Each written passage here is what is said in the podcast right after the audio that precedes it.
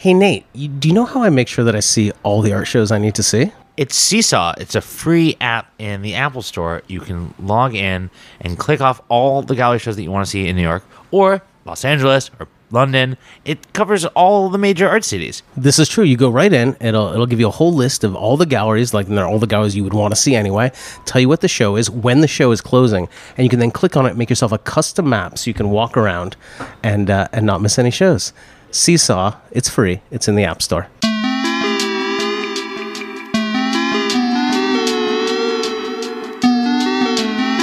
Benjamin, Nate Freeman, what is going on? I am in an uptown mood. I just saw the Cady Noland show at Gallery Buchholz.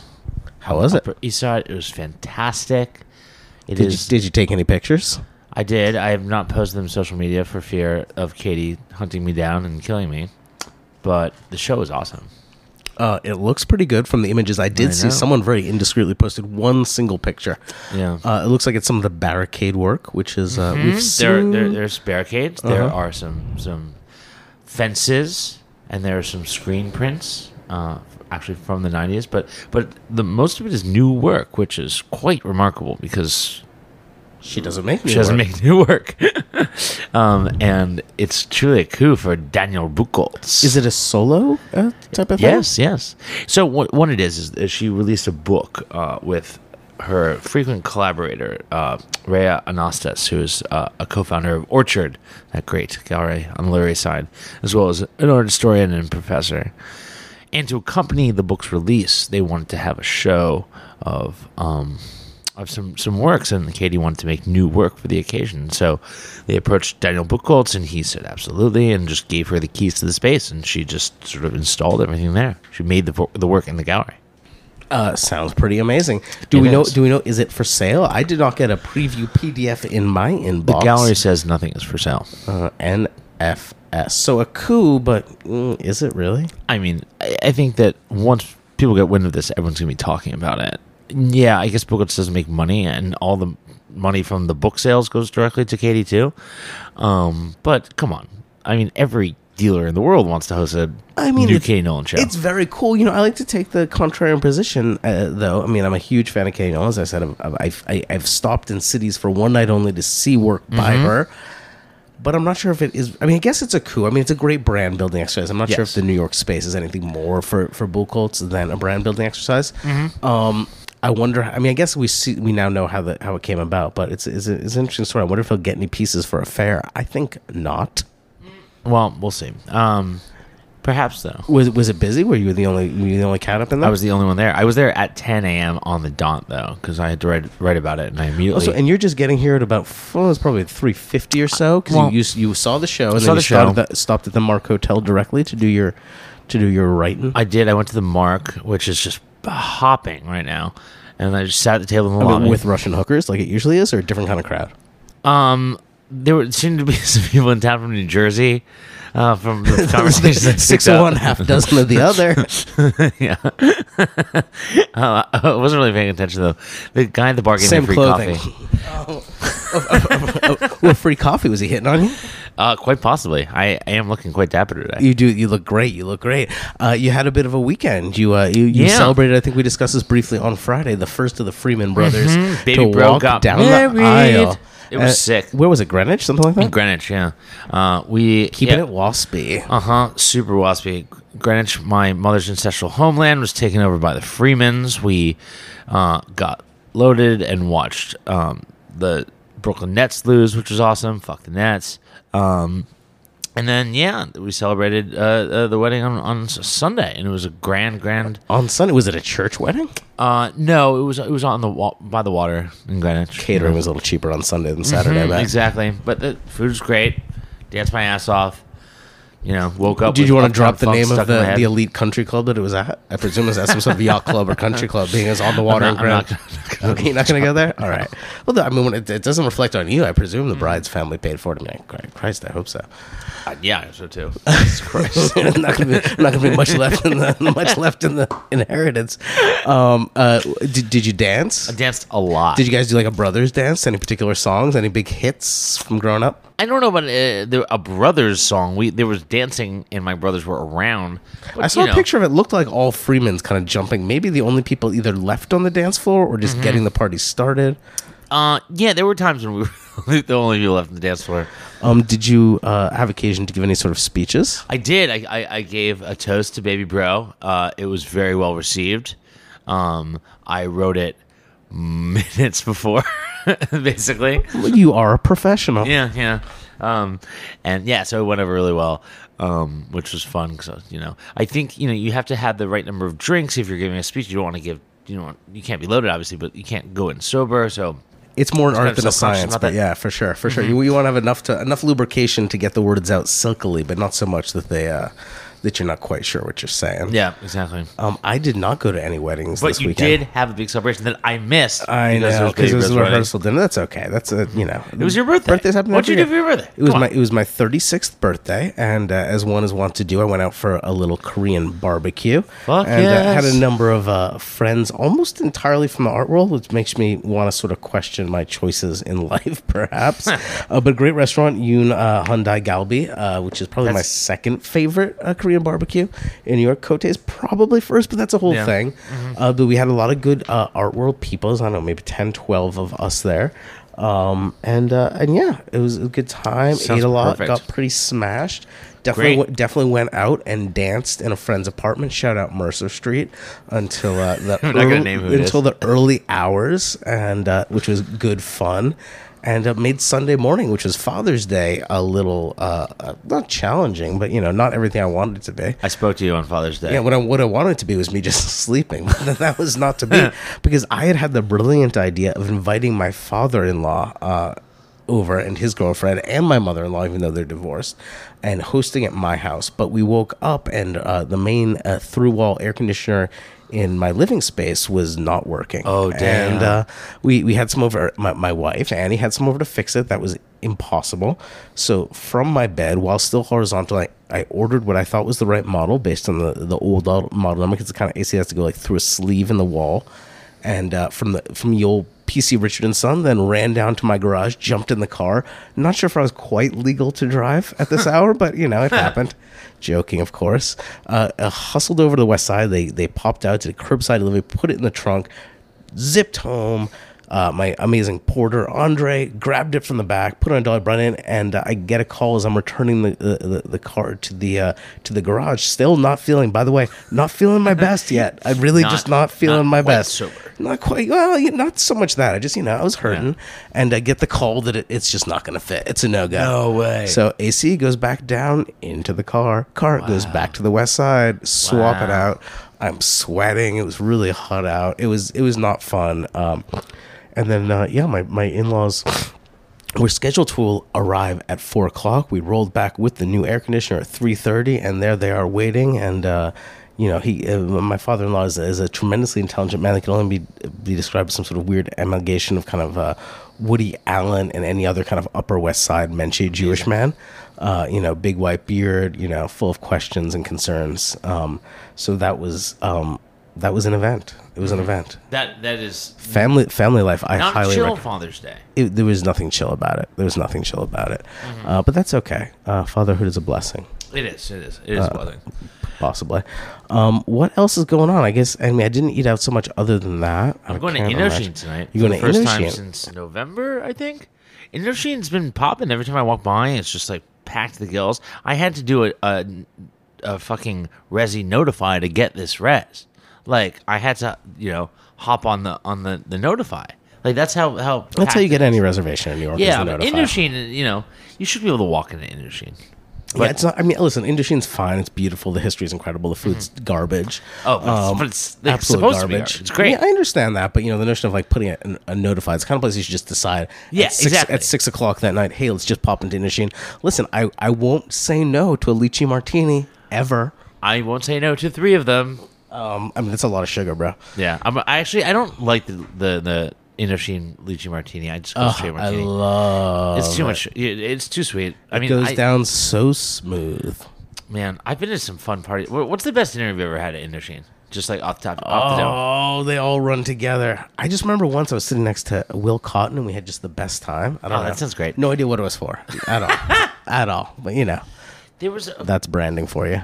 I, I can't. It wasn't. Maybe it was the McGravies or someone used to show, throw like an annual dinner there that ended up being more like a party. And there was, I wish I could remember who it was. There was a bottle of Stoli on every small table, you know, and mm-hmm. people were just like taking it to the face, and everyone was smoking cigarettes inside, and it was just nuts. Well, I mean, you can always smoke cigarettes in Indochine, right? I mean, I've smoked a lot of cigarettes at Hiroshima, like like a lot of cigarettes. It's still 1988 in there, bro. yeah, yeah. Um, Yeah, that who, who, who you supping with? Uh, just a you know a fair group. Uh, you know, I'm not gonna say on the pod. All right, you know. all right. I'm, I'm, I'm, I'm, I'm having dinner at American Bar with the with the Nota Bene's medical advisor. I, yeah. He knows who he is. Shout out to shout out to I the actually good doctor. I have some questions for the doctor. okay, text him to me. Well, maybe don't put him down in writing. um. Anyway, uh, into the world called art. Other than Cady Noland, which is probably the most exciting thing, um, which I haven't seen yet. Mm-hmm. I also have yet to see f- the new Phillips, which actually looks People love it. Good. People love it. It looks pretty good. You know, I love to shit on Phillips. It's just, Mm-hmm. they make it so so easy. I mean, the sales looks terrible, but Oh I'll, god, I'll- it's garbage. I'm gonna Yeah. go tomorrow. You know, check, check out what everyone wants is a Winston Churchill painting. Jesus Christ, these are so fucking bleak. But it's in the basement, right? Like like like, like Yeah, uh, it looks like I was them the basement? I, I was always wondering about where there would be enough scale to have an actual large, you know, exhibition space and auction room. But it's much like their space in, or somewhat similar to their space in in Berkeley Square in London, Mm-hmm. and that a, a large percentage of the actual exhibition space there is underneath ground level. that's right. That's right. And you don't really notice, I guess. Like and being on Berkeley Square is just like a fucking privilege. Yeah, and being at you know being next to you know one of the billionaire towers. Though Mm-hmm. although I guess it's leaky that tower. Um, I don't know. I've always liked the like the apartments I've seen in there. Mm-hmm. Um, and more art. But other than that, in the art specific news, I mean, the one thing that really caught everyone's eye. In fact, I got from our our you know our five or six fans that reached out to me over the different social channels. Uh, all of them wanted us to discuss this New York Times article on uh, money laundering Mm-hmm. uh, in the art market and the potential for more regulation to that, uh, which is already happening uh, increasingly in Europe and even here in the antiquities market.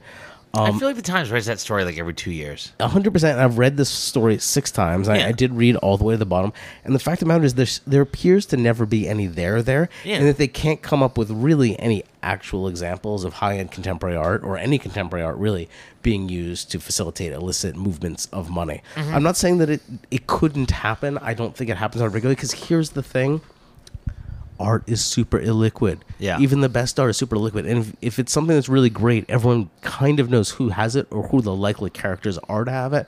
And Mm-hmm. it's someone outside. No, obviously, you know, it, it's a market that is predicated upon a lot of opacity. I mean, you don't always know who your counterparty is when you're buying or selling something. And that's what kind of one of the things that moves things along um, because people like to feel as though they are being discreet.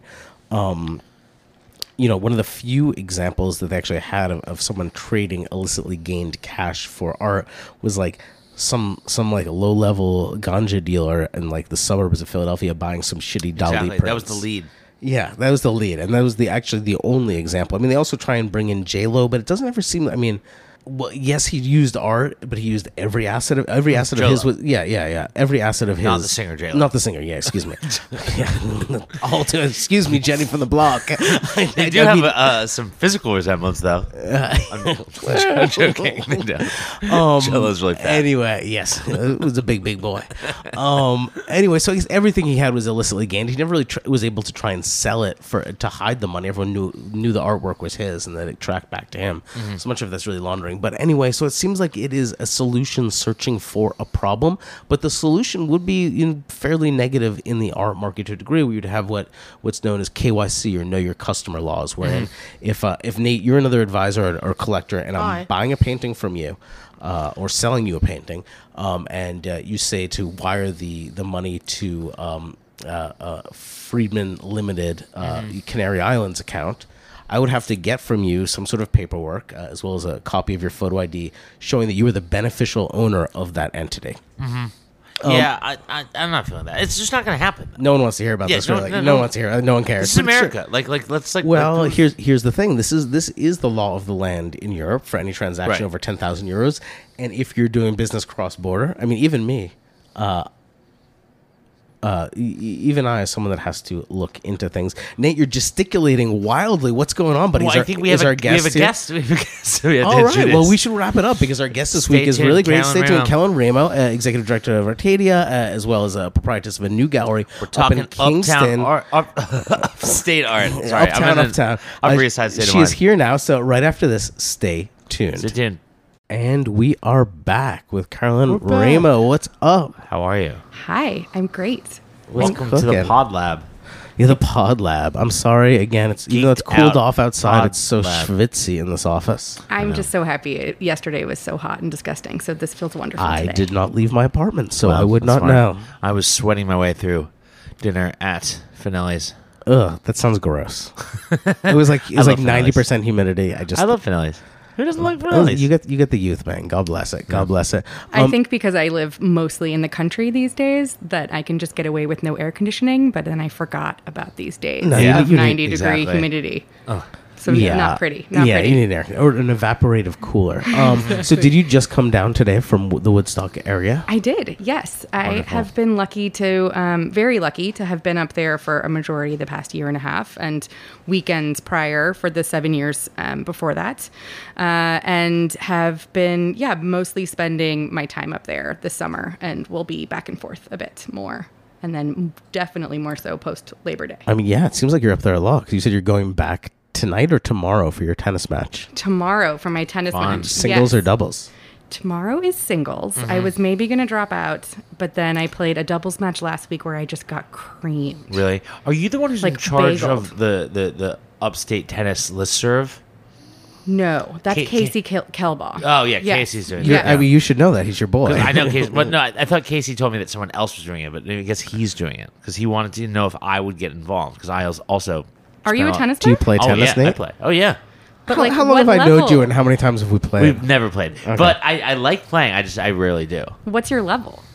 Like, are you a four, a three, five? Yeah, three, uh, Three-ish, three and yeah, change. Yeah. What, what would you call my so so in fair, full disclosure? Uh, I have played tennis in Central Park with Caroline, and I, I think it wouldn't be too strong to say she she embarrassed me a little bit. No, you definitely Wow. got some games. You- Yeah, I, you I, I won some games, but I just I, could, I couldn't get a, put a serve together to save my life. Yeah, Really, serve is a lot of the game, is Who, what I'm realizing. who in the art world is really good at tennis?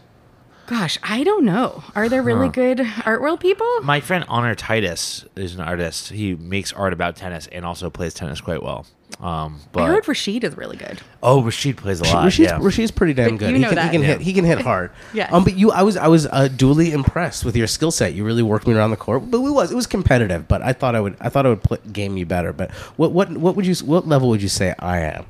I'd say that you're a 3-0. Okay. mm. I mean, on a good day, it seemed like you were you needing a little bit of practice on Yeah. your serve, was- and then you'd be the a second- full oh? 3-0. It was the second. It was the second. Uh, second match of my of my of the, the season, and I haven't really played since then because it was such a whooping. I did. I did try and go with, with friend of the pod, um, uh, Andrea, a second time, but uh, we got rained out, so that was a bummer. You don't have a bubble? I Yep. do- there is a bubble. I just I don't know. I just haven't been into the physical fitness. I'm getting it back together. Uh, I will be out east playing much more frequently. From That's right. What is it? The week after next or something? Mm, you're almost out there. Yeah. Who out east? Uh, I guess Rashid. I basically just tennis? play almost eh, almost exclusively with Rashid. Yeah. Um, uh, Kelly Taxter and I played a lot last Oh, summer. She fun. she and I are pretty evenly matched. I will also say that since Trump has left office, I find myself to be less hard of a hitter. Like it really was my outlet to Interesting. like Wow. whack the ball as hard as That I is could. very Interesting. interesting. and I am not as good of a player this year. I think maybe just like I have less angst. God. Um, but that Bring was back- that was bring 'em my back big then. outlet. Yeah, Let's that bring was 'em- my big outlet. I do. Um, I do have four. I have four lessons back to back. My first full week in Sag Harbor, just to just to tune up, That's so I good. can. That's good. I can really play a little bit more. uh, Tomorrow I have a match or just a game that I've scheduled before my match. So by the time that I get ready for my match, I'm like already been playing for an hour, so I feel really warmed up and ready to go. Mm-hmm. Um, but I'm playing with this German woman who owns a tea shop in Woodstock, so she seems Fun. Really chill because of the whole tea situation. Yeah, but, she's German. She's, she's gonna fucking work, Emo. um, I know that Frederick Kunath is uh, Ah, supposedly an of course. excellent Wow. tennis Yes. player, like a very, very high Of level course. tennis Know player. that. There are a few other like very high level. I mean, really. Um, uh, Franklin Sirmans, he plays. He's Oh, a really? big Is he- tennis is he a really good tennis player? I think so. Well, you know, LA people, which I think of Franklin still kind of like an LA person, even though he's now I mean, a Miami, Miami, person. same difference. You know, there are a lot of tennis players in LA, and there's that whole um, oh my goodness, what's it called? The Mad, not Mad. Uh, there's a, a space in Los Angeles that has a tennis court that Mm-hmm. overhangs and some amazing modernist house, and they have a benefit, and all the art world people play in an all day tennis Oh, that match. so fun. I don't know about this. And I actually really wanted to do one of those for the art world. I know Bayerfax has the golf. That's a great idea. Why don't we do a tennis tournament? circle tournament back off and pod about this? support, Yeah. and support our team? Yeah, the, the Nota Bene uh, Art World The- Tennis Tournament. yeah, like, you know, yeah. yeah. Uh, uh, if Josh you know. can do it, we can do it, right? You know, I'm a real big We'll do it with less joiner and planner, so I'll, I'll make it happen. All right. Um, and also, It's also just want to give a shout out to Erica Samuels, who's also kicked my ass on the tennis court a number of times. She's Nice. a high level Wow. art advisor. I don't want her to feel left She out. She seems from like the- the somebody ass that would be a very good tennis player. She's Yeah. Very, very good. Really, it was uh, it was humbling Who to would say the who least. would win, me or Erica? Erica, I think, but she actually she was so good. She's like, let's not let's not hit. Let's just play this game. Let's, we score points. I was like, ouch, really going easy on me. She's like, why don't you? Why don't I call pretty one of my daughters? They can come and hit with you. That's always the worst words. Let's just hit. Yeah. um, all right. Well, let's get into. it. We want to have you on outside of your vast upstate tennis knowledge uh, and city knowledge. Um, you know, you've uh, you've kind of done a number of things in our world, but for the past, how long have you been at Artadia? You're the, were you the? I should read the full bio. We're the executive director uh, of Artadia, which was founded in 1999 by collector and businessman Chris Vroom, uh, originally in San Francisco and then relocated to the East Coast, and it provides direct support of artists, uh, which I thought was interesting because it kind of happened just uh, a few years after the NEA started providing that direct support to artists, kind of as a, a in the shadow of the culture wars. Yes. Um. So how long have you been Culture there? Wars. Mid July, I will be there nine years. Nice. That's great. Is, feels like a long time, actually. I think I've seen through two strategic plans, two and a half. So that feels like you know you've really seen the life cycle of an organization get to the next level. Um, and yeah, as you mentioned, we've been around for 23 years. Our mission is to support artists, but really to do it in a way with an acknowledgement of the market. Um, we are supporting artists in specific US cities. So the city based model allows us to find a, a base of support in each community. So it makes it really a community driven exercise and not just a way for philanthropists to provide funds directly to artists. It's a way for us to actually cultivate a community around artists and support them not just with financial support, um, but in a much broader, broader programmatic way as well. Um, and we've given grants to a lot of artists, over 350 at this point. Uh, artists that have gone on to great heights, artists that have found success on their own terms in their own cities.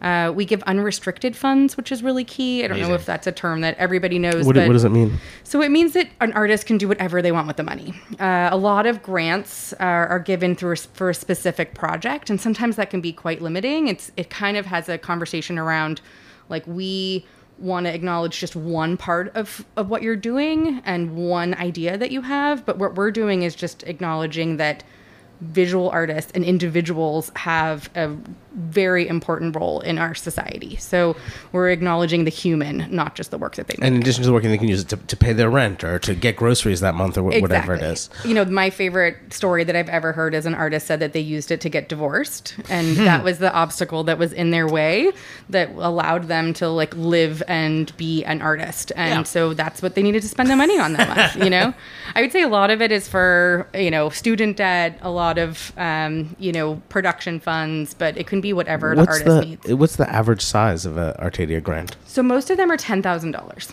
and it's enough to say, you know, we again like acknowledge your practice, your voice, what you're doing matters, but it's also singling out an artist amongst their peers, which has like untold benefits for an artist's self-esteem and just their feeling about what their whole career arc will be.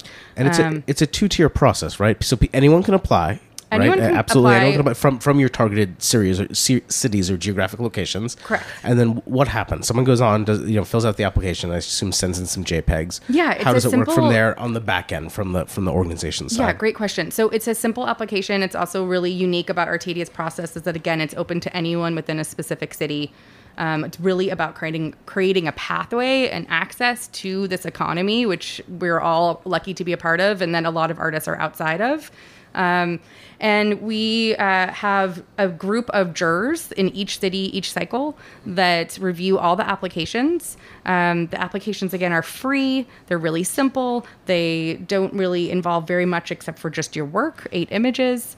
Um, and then we um, have five or sorry six finalists per city and then we choose three awardees um, those awardees are chosen from the finalists through a series of studio visits So people actually, you actually go in and see the work in, in situ and, and meet them uh, and, face to and face. now it's virtual via zoom Obviously. because for obvious reasons um, but it might actually will continue to be virtual we're, Huh. we're, we're playing with that idea uh, it allows us to bring a lot more people together by you know having somebody not have to get on a plane in order to, to meet an artist it's better for the environment, and I'm sure it also better means you can put more of your resources towards grants and less towards uh, traveling around. Exactly. I travel a ton, so I'm really happy. Though to I have do had really like seeing work in person and, Me and meeting the person. You know, I mean, I don't Yeah. know. I'm a I'm a romantic and old fashioned in that way, but the the times they are changing. But it's also about making sure that you know you guys are in New York. If you're really interested in learning about artists in Atlanta or Houston or Chicago, you know you can't always get on a plane. you course don't have access to the studio visits. So we're also bringing all these different cities together,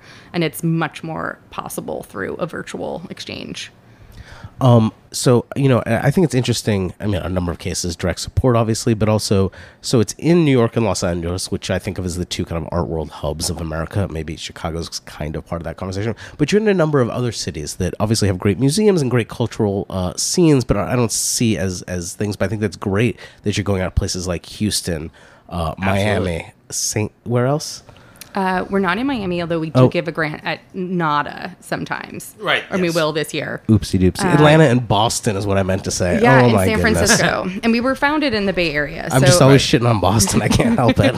It's a Boston's a tricky one. We actually common had theme to on this podcast. people, yeah, people attack me in the streets for what I've said about Boston on this podcast. Well, maybe we shouldn't go there. Let's talk about Houston. Let's Well, talk no, but- about no, but- San but- but- Francisco. to, my, Um, to my broader point, I mean, I think it's really interesting that you're providing support in these other cities. How do you, how have you chosen them in the past, and will you consider expanding the cities you focus on going forward? Great question. So, uh, Artadia was founded in San Francisco. That's where our founder, Chris Vroom was living at the time, and he was collecting artwork from artists in the Bay Area and felt like he could see how much more support they needed. Um, he then had a group of people in Chicago that helped make sure that that happened there. Houston was a group of supporters. It started really with the community wanting us to come there. Um, I actually brought Artadia to New York and LA because if we were going to be a truly national organization, and if we wanted to put the artists in these other quote unquote cities on the same plane as as the rest of the country and as an international conversation we needed to include New York and LA. And then surprisingly Los Angeles has maybe the largest population of artists in the country Oh yeah. And there is the least amount of support for individuals there. So there's also a tremendous need that we were trying to meet also. Um, but yeah, you know, I think about expanding. We want to keep our core cities as our core cities so that those artists can rely on us year after year. But it's also about thinking, um, you know, where else are artists living and enjoying their existence? It doesn't have to always be a market center. Uh, it's been really eye opening for me. I grew up in LA and I've lived in New York for 24 years. So I've really been an LA, New York person most of my existence. And it's been really cool to broaden my understanding of what it means to be an artist in America or anywhere outside of a market center. Um, we have a partnership with the 21C Hotel Group. Have you guys ever stayed in one I, of those I hotels? have. I love 21C. They're awesome. Yeah. Yeah. Uh, so we are going to give grants in one of their cities every year. Yeah. So this year's Louisville, which I'm really excited about. I've never been there, but I hopefully will be going very soon. Very And cool. I have, I have some people for you down there. I get Oh, some in, in the food world. Um, Oh, great. I, yeah, I've never been to Louisville either. I was supposed to go last year for a certain uh, uh, pony pony race. Oh, but awesome. it, it was canceled, obviously. Well, maybe we'll Um, do an Artadia trip, and you guys Oh, will have to so fun. live podcast from there. and just like hang out the, the Speed Museum. I've never, never been to. I've never and, been to the Speed Museum it's, I know. either. it's supposed to be a great city. And I the have some Brianna good friends Taylor living down there. show right now Mm-hmm. that's supposed to be just really Uh, incredible. we are mostly a coastal elite podcast, but it would be nice to, to check in, see, what, see what's happening in other zones.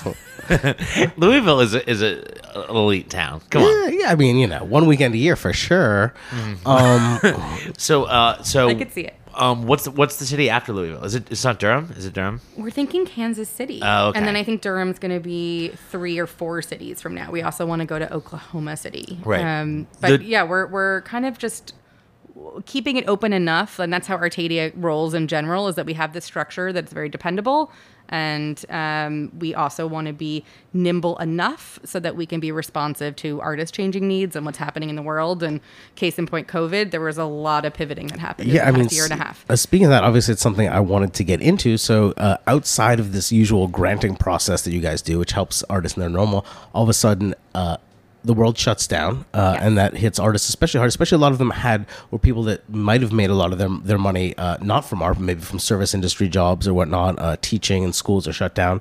So, you guys, uh, uh, tell me. Walk me through what happened in March, April of last year as you guys see this amazing need emerge and kind of what, what you guys were able to, to bring together with yourselves and some other partner organizations. Yes, I will um, speak a little bit about what Artadia did, and then also what we did with Artist Relief, which is a whole nother conversation. Um, but as as you guys know, the artists that we give grants to at Artadia are artists that have a you know particular skill. Um, they might even have some market clout, gallery representation. So these are artists that I hope that some of your listeners will get to look at the list and buy work from them and get to know them.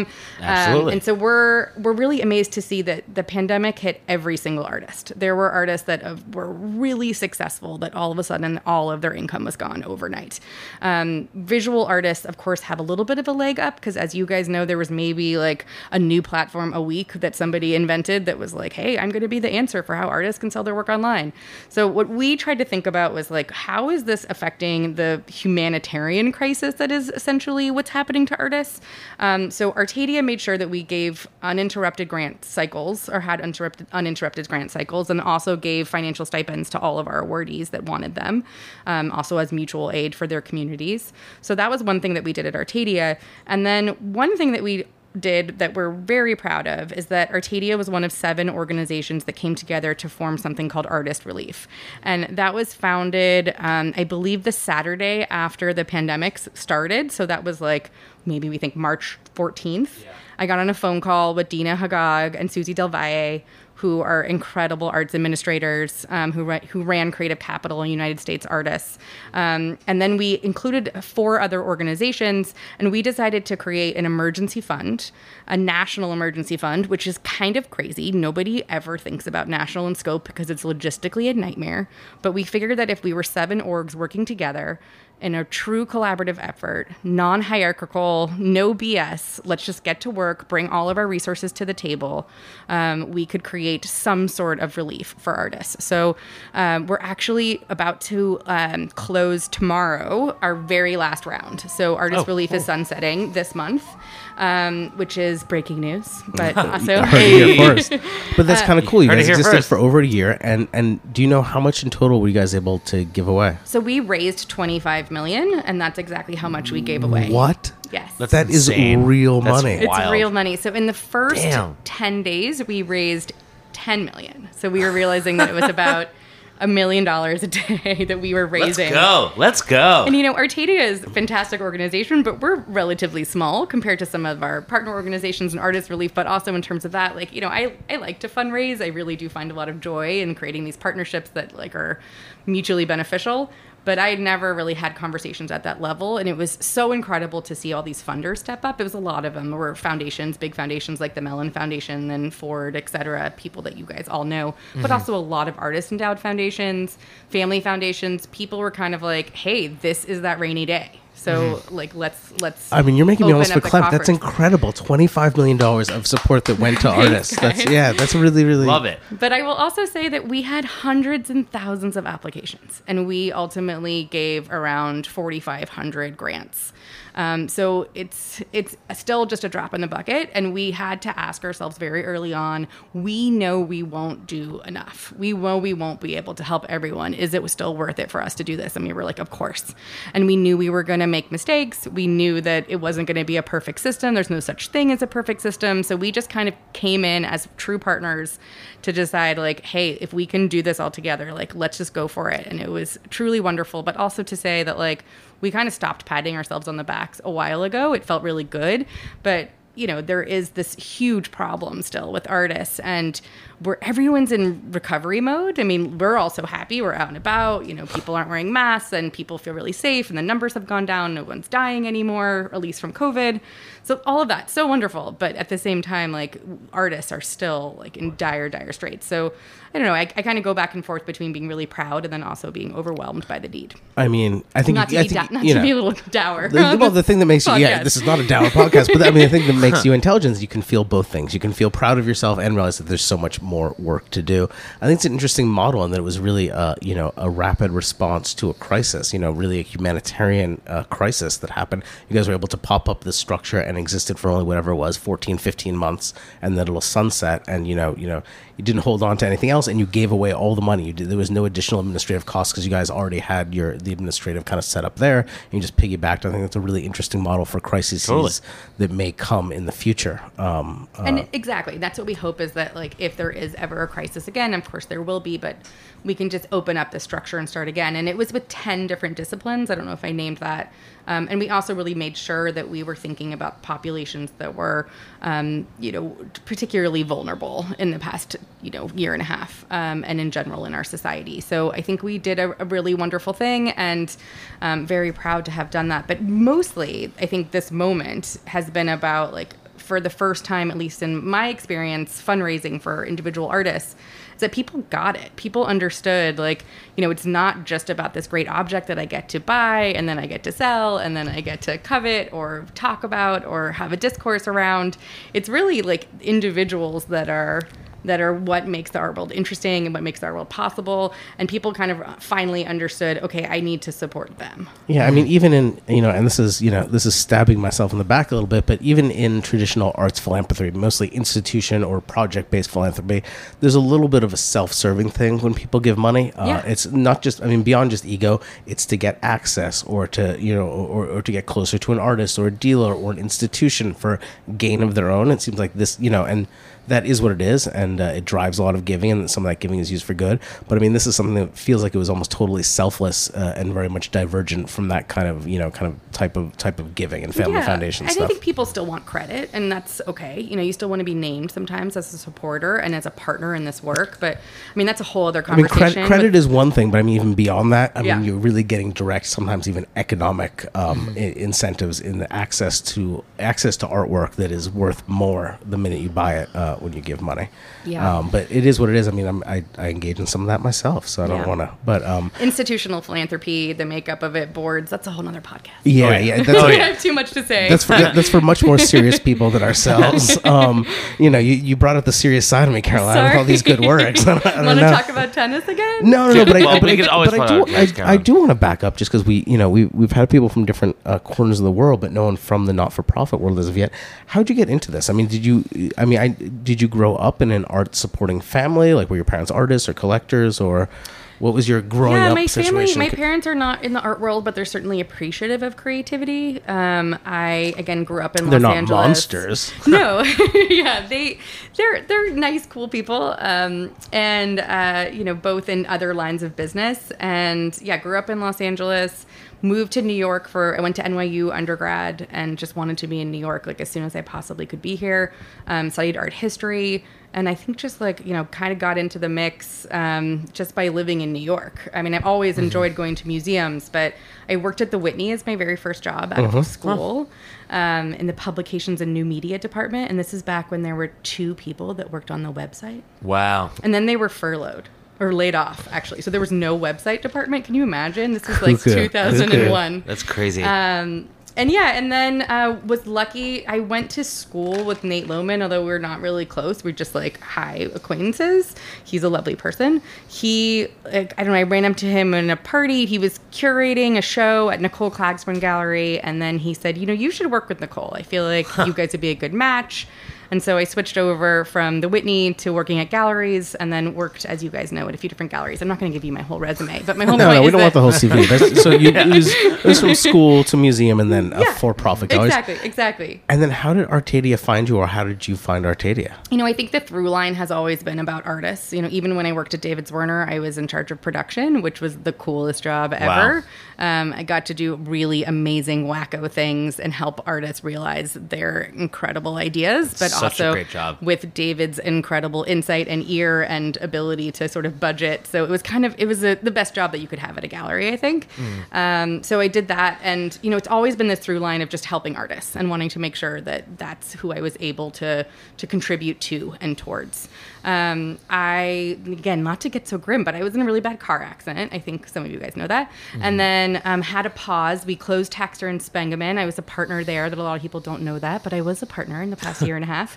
Um, and just was like, wait a second, this is the first time in my life I haven't had a job, and like really gave myself like a moment to say, do I go work at yet another mega gallery or like, what am I going to do? And I was like, actually, what I really want to do is be more involved with philanthropy and grant making and like direct support for artists and. Um, Marilyn Minter actually introduced me to Artadia. She's on the board and is a friend, and I'm very lucky and very thankful and love being a part of this conversation. Was that really boring? No, that was not. No, that's amazing. like, What'd you do? I don't know. Uh, I, I wasn't bored. I was just confused by the technology for a minute. No, 'cause- There's a lot of because, technology. because I was so enraptured because I had forgotten a lot of those elements which I knew, but I forgot about the different steps It along is the really way. boring to just tell tell everybody my CV Well, no- though. no, but it's- And I- it's- do you it- want me to tell more interesting stories? No, it's just it's. uh, I mean, you know, so want- so I mean, few are fit for They publication. like- college stories. Well, I was going to say more like those Werner. Like I got to work with Adel Abdessemed. Do you guys remember him? Mm-hmm. Yeah. Yeah. I like all those crazy videos and stuff. Like, Right. I I helped make all that stuff. There was Wow. a lot of visits with Jose Noé Suro and Cerámica Suro and and doing a lot of cool stuff. Mm-hmm. We love. Jose. He's the best. um, if you weren't working in the art not for profit or even in the art industry, what would you want to do with your life? Oh, I don't know. I that is a really good question. If you just quit it all tomorrow, like enough of this art world, like even even in my not for profit thing, it's it's garbage. This is what I want to do. This is how I want what I want to dedicate my life to. I actually like really like what I do. I would say if anything, um, Same. Yeah. you know, I, this is also a very boring answer, but um, I've been so perplexed about how shitty healthcare is. And I just would like love to be able to be a part of trying to fix that a little bit. Um, Oh, God help you. I told you, really boring. Thank God for the art world because it's my number one. Thank God, thank, thank God the art world has you. Anyone, anyone, that would- Healthcare so boring. anyone that Oh would want to work on that, but I'll work on this instead. Like we need you. That or just like flowers. Like maybe I'd be like a flower farmer. How about that? I mean, I just want. I just want to be a full time collector. Speaking of, of, of that That's you what was know, really born to me, I A, a think. very wonderful, wonderful art dealer. In the time in between Taxter and Spengemann and As I said, I, I'd had a job since I was 14 and just really loved working and really liked that as like stable part of my life. Mm-hmm. Um, and having like a salary and not just like being freelance, I like really need like a job in order to be centered and focused. Um, and and one really wonderful dealer friend of mine said, "Why don't you just become an art collector? It actually like takes a lot of energy and time." And I was like, um, "There's." There's one really One thing huge missing. missing. element to that. So unfortunately, just not not possible for me yet. I guess, Yeah, or me- I mil- do try to millions collect of art things though. missing. I do try to buy some things here and there. Well, yeah, I I read a, quote, a great quote from you. It's not just you, you buy art, not just because you like being surrounded by great things or beautiful things that are intellectually or visually stimulating, but for you, that's also a way of directly supporting artists, much oh, in the way that Artadia Oh, absolutely, does. absolutely. When I was selling art at galleries, that was always my line, and I tried to say that as sincerely as possible because it was sincere. Like you, I know this through Artadia. When you are buying a work from an artist that is at a specific level, like you really are helping them make Totally. ends meet that month, and you also are just giving them that satisfaction and validation. Like, hey, what you're doing matters enough for me that I'm going to spend my money on it and put it up in my home. Like, that's game changing for a lot of artists, depending on where they are in their career. So. Well, I think that sort of segues uh, really nicely into a recent side project that Yes. you've started. Yeah. Do you want to tell us about your gallery? Yeah, sure. So, um, as I've been upstate, really close to where you live, Nate. Uh-huh. Um, I live in West Saugerties, which is like in between Woodstock and Saugerties, um, and just north of Kingston. I, um, you know, I can't really like do nothing. Like it's not just in my nature. Mm-hmm. So I was like, well, I'm up here. Why don't I just do this side project? I have some friends that have a neon fabrication studio called Light Bright Neon. So if you ever need neon fabricated, Always. they're your guys. Always need you. Um, and they have a giant warehouse production foundry in Midtown Kingston, which is right around the corner from Lunch Nightly on Down Shout out Lunch Nightly. Yay, Lunch Nightly. There's also, of course, Village Coffee, but we won't go there too. And now Village Market. Um, Love those places too. Yeah, they're But- great too. Uh, so yeah, I just um, took on this lease that's just going to be for about six or so months, maybe a little bit longer. So cool. Um, it's a teeny tiny space. It's 500 square feet. I'm working with a friend Anna Gray, who I met at David Zwirner. She's an art historian and just like awesome Woodstock woman who had lived there most of her life and just moved back there with her family. And then we realized that you know, obviously I have a very full time job. So does Anna. She works with Artist Estates. And we needed like a, a cool counterpart to kind of give us some structure. So that person is Franklin Parrasch, uh, who has, I don't know, three other galleries, which is kind of insane. um, but Franklin lives upstate and he's just got this um, great attitude about life right now, but in general that just like life is short you just got to go for it. And so he was like if two wonderful ladies call you up and say do you want to do a gallery for a little while? You say yes. So anyway it's been really fun. Um, and we have our first show up right now. It's called airfields. And as i said it's in midtown kingston. And we're going to do maybe six or eight shows. There's some bigger names like arlene shechet and dike blair and some younger artists that are um, new on the scene which is really exciting to me. It's kind of like a, a nice extension of just giving Mm-hmm. artists their first opportunity um, and that will be kind of midsummer and then we have some thematic shows about impermanence and the occult and Where does the name of things the like gallery come from? Airfield. Great question. So Anna, being the art historian, um, thought about Smithson and his. You know, it's not directly derived from him, but more inspired by him. But just this idea that you know there are all these different planes in which you can think of as a gallery, non-gallery, non-site type of experience of art. Um, that said, our gallery is really just a, a room, but it's a, it used to be a coffee shop. um, but it's cool. It just it's fun. I you know I think um, again really privileged and lucky to have been upstate this time and be really close to nature. And I just was like.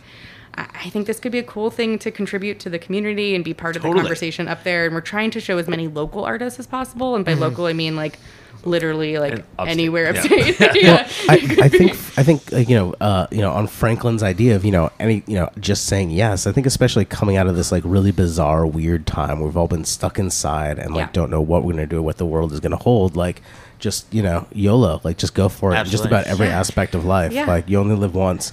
Yeah, You know, like don't- play don't- in the singles tournament when you know you're going to get creamed. You know? don't, don't know when the next global pandemic is going to happen that shuts everything down. So you might as well get as much done while you can. And uh, I just want to ask about like this the gallery scene upstate. I, I've been trying to get a, a sense of it, and it seems like there's there's so many artists who live up there, have their studios up there. There's so many dealers and people who have second houses up there, weekend houses, or just live up there. Um, the gallery scene seems pretty like diffuse, I guess. Like there's there's I mean they're, they're just in a lot of different cities. Obviously, all these cities are close to each other. Um, but I know that that at the end of the summer, there's something called Upstate Art Weekend. Yes. Uh, that I think is is going to re- like it's and it's the second upstate art weekend. It's the second Upstate Art Weekend, and Yeah. it's the third week of August, third weekend of August. Yep. Helen Toomer, amazing. Toomer's great, yeah. um, she has done a really good job of saying like, okay, these are the interesting spaces. Mm-hmm. You know, Upstate's interesting. Obviously, it's not the Hamptons and it's not Palm Beach. It's not necessarily like an art destination right now, and I think that's very purposeful. Right. Um, that said, it is where all of the artists are. Like, Yeah. the, there are not that many artists in the Hamptons This unless is- you yeah. are like doing very, very, very well. Right. Um, and uh, yeah, you know, I think again, like the Hamptons is really exciting, but I find that a little like dry sometimes Mm-hmm. in terms of the scene. And I think upstate, you might find a space like in someone's barn. You How might find dare you? How dare you? It is very humid and nice and lush. It's not at all dry. I think she meant the tone. Oh, you know, the, you know, there's always some sort of like full moon gathering or you know early morning situation going on. And Mm-hmm. Yeah, and I it's love pretty, that. It's pretty fun up there, but also, um, yeah, I think it's just general vibes. Um, Mm-hmm. I think artists also feel very free to create. Like at their own terms and at their own pace upstate, and so that's really exciting. So when you do a studio Yeah. visit up there, you're like, what? I can't believe this is how you live and what you've built. And it's like these compounds, and they're so interesting and really connected to nature. Yeah. And so, yeah, in terms of the art scene, I mean, I just saw, I finally saw Helen Moles- Molesworth's show at um, Jack Shainman at Yeah, I the still school. have to see that. It's Uh, awesome. I'm sure it's really great. It's yeah. really good. There are three So- Artadia awardees in it. So shout out to those three: Diedrick Brackens, Colleen Smith, EJ Hill. Shout out to all three. um, no, the show looks Can't amazing. knock her and off message at all, no matter how much I try. It's a little bit far from from us, uh, the school. I wanted is. to, yeah, Yeah. but it's not that. I mean, it's not, not that far. Everything's a country mile. It's Yeah, what I always exactly. say. It's Right, like, right. oh, that's an hour. Yeah, Sure. it- yeah. I'll come over. we drove an hour to get a drink with Casey the other day. that's, Like, I'm you know, sorry. it's like that's the upstate thing. Like, you I know, know. Hamptons, everything's just trafficy, but like everyone's 20 minutes away with no traffic. But up there, it's like, oh yeah, come over. But it's only an nobody's hour gonna and like 20 go to minutes. Montauk if you're in Southampton. I mean, you just don't do that. Well, yeah, of course not. I'm not 27. But I just mean, at least like upstate, you're, if someone says like, "Hey, I'm having a party in Hillsdale," and you live in Woodstock, like you might actually like make a day Totally. of it, Yeah, and yeah. then stop at Fortunes and get some ice cream. Mm-hmm. You know, And, and, and yeah, it's perfectly acceptable. It's like 'cause even you have to go out to dinner and then drive home like for an hour afterward. You know, Yeah. everyone does that. Yeah. Um, I've I've heard some some rumors about some new galleries opening upstate. oh, Uh, and I wanted to know if you. I, I heard there was like a cluster in Germantown and a cluster in Claverack. I don't know. Have you heard anything about this? I've definitely heard those rumors, you have. and I've heard facts about those rumors. You've heard facts. Uh, uh, do you want to reveal all? Well, I'll, right. I'll just say that I know that, of course, Germantown has the wonderful Alexander Gray Gallery, Yes. and I think he's really kind of put Germantown on the map in the sense of making it an art destination. It's such a cute town, has Gaskin's restaurant, et cetera, et cetera. And I Mm-hmm. know that um, and you went to Object and Thing this week, and there's a conversation about Mendes Wood and Blum and Poe, but I don't know if they're going to want me to break that news. I mean, have you already broken that news? Uh, if anyone's still listening, you heard it here first. all right, I think And that's a good. Yeah, yeah. And then I will say that there is a conglomerate of potentially other gallerists that Well, have you know, Nada tried to do a fair upstate. They like, are was that doing like a fair. half They're a doing a decade? fair. They're still doing a do fair it. at the free hand. That- no, what's it called? Free. oh, Foreland, Foreland, Foreland. Foreland, yeah, Yeah. in in Catskill. Yes, it- it's actually a really really cool space. It's like an uh, old, I think like 150 year old like. Yeah, and that's going to be during Upstate Art Weekend. Yep, But what. I was going to say is there's a bunch of other galleries. I think talking about making a storage space Mm. that will also potentially have some programming aspect to it. And I'm not going to name what those galleries are and let them t- figure it Well, out. and- I'll look forward to you guys all going to that and reporting back to me via text as Yeah. I sit at, at Labiba and having lunch. You'll be back there. You'll be back there. Yo, there's there's like 10 restaurants in uh, upstate that are better than Le Bouquet. I, I mean, that's a low bar, but I'm certain I'm certain that it's true. Um, uh, anyway, I think that's it from us. This Yeah. was so much fun. So much you fun. So Carolyn, much fun. Carolyn, You were- thank you so much Carolyn, for you're coming. literally I feel like an there's way more inspiration. gossip I wanted to talk well, about. what do you have? I mean, tell it to Yes, us. go. I mean, I more like want to talk about like you guys aren't seem to be as interested. You're like like the kind of gallery dealer, that kind of gossip. Yeah, but, yeah. but like, who's gonna run SF MoMA? You know what? That's a great question. And like, who's gonna run Mass MoCA? I just feel like there's all these huge jobs that are open right now. And you know, we just learned about who's running the kitchen. That felt like a really Yeah. exciting, like new generation, Russell, new shout- shout conversation. You know, and certainly Kelly running the Parrish. Like, I just feel Mm-hmm. like that's really cool to see this like switchover that has happened in terms of again like next generation arts Yeah. leaders. I think that yeah, more than than usual, there was a lot of turnover in the last 15 months for I guess obvious reasons. Yes. Um, and I think that we'll just have to find out one by one.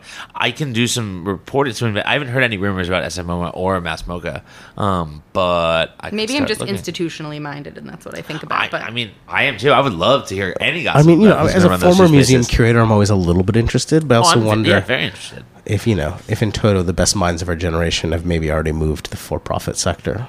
Yeah, but like running SF MoMA is a huge fucking deal. That's a world class museum. You know, yeah, it's a very big deal. It's Yeah. a second-tier museum, but sure. it's I don't know if that's that's true, man. That, that museum fucks, dude. It's awesome. I mean, I've been through the collection online. There's some things. I was but there a few years ago. It's fucking awesome. Isn't It's- it the largest space in America? It, it has huge. It has, yeah. Yeah. it has like huge square footage. Yeah. contemporary art museum. But yeah, Yeah. when was the last time you like had to jet to San Francisco to see a show they were doing? I'll I oh, mean- wait. But that used to be true. Like so many institutions go through different life cycles. You know, like remember when mean, it was That's like, true. That's true. I just you know Krebs is taking the old Gagosian space. I did not know that. Is that is that news I, you've reported I already? reported that. Yeah. I, you know I don't have a I don't have a login, bro. How am I supposed to know? I actually purchased. I mean, the mask. Hey, look at that! wow. Look at that! Can I borrow? Can I borrow your login, Caroline? Yeah, you can have my login, but I just have one request. what? I get a hat. Yes, I'll get you a hat. Absolutely. Oh, one of my hats or one of Nate's hats? I sent you a hat, didn't I? No, you did not. I want You're- one of. you're I, want, different. I want both you of will your get a hats. Cure Total Service hat and a You wet get a paint Cure Total hat, I Service hat promise. today. And, and you know what? That's going to be so awesome. We're going to have our tennis teams. We're going to have our two different hats. Yeah, hats. fuck yeah. I can't wait for this tennis tournament. It's Oh gonna my be great. I'm and gonna, it's going to be whether you're I'm gonna start curatorial training. services. I'm gonna start training. Are you gonna give up smokes? No. Are we still get- recording? Yeah, of course. I'll be of course. worse at tennis myself the mic, the mic never goes off. I think our levels are okay, all I'm going to drink out of my Rob Pruitt glasses. Uh, all right. I think I think that is it though. That is it. Carolyn, you're the greatest. Thank yeah, you so thanks. for You're an coming on. inspiration Oh for my us all. Thanks so much for If everything you do for the world. Can kill me? Uh, yes. Tune out next. Tune in next time to find out. Until then, that's it from us. Adios, all. everyone. Bye bye. Bye.